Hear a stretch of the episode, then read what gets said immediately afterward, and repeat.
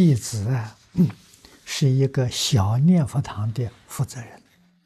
在以前，各位居士家中经念佛堂啊，每逢佛斋日啊，都供佛果品及食物，然后以这些食品啊一起聚餐和送人。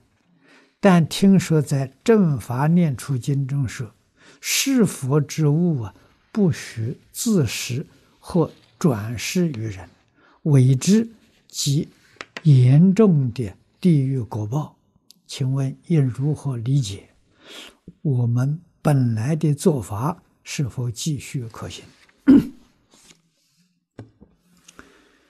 供养佛的这些饮食。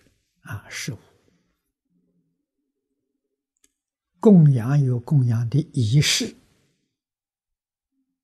啊，仪式戒斋之后，功德做圆满了，这个东西撤下来，要布施一切众生，否则的话，你让它烂掉，你让它坏掉，这是佛的意思吗？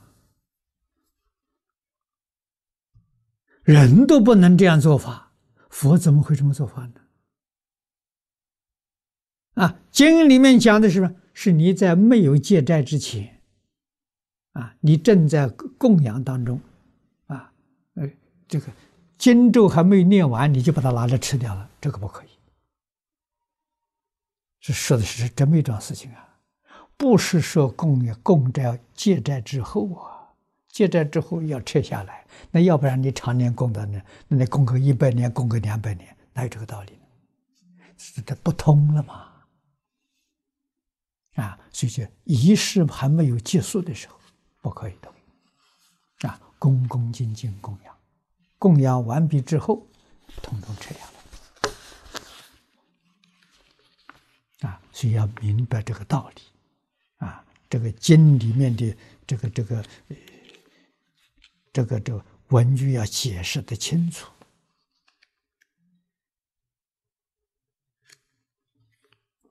啊，要讲清楚，经文一定要看上下文，你才能看得清楚。啊，所以不可以断章取义。啊，往往你就把它解释错了，嗯。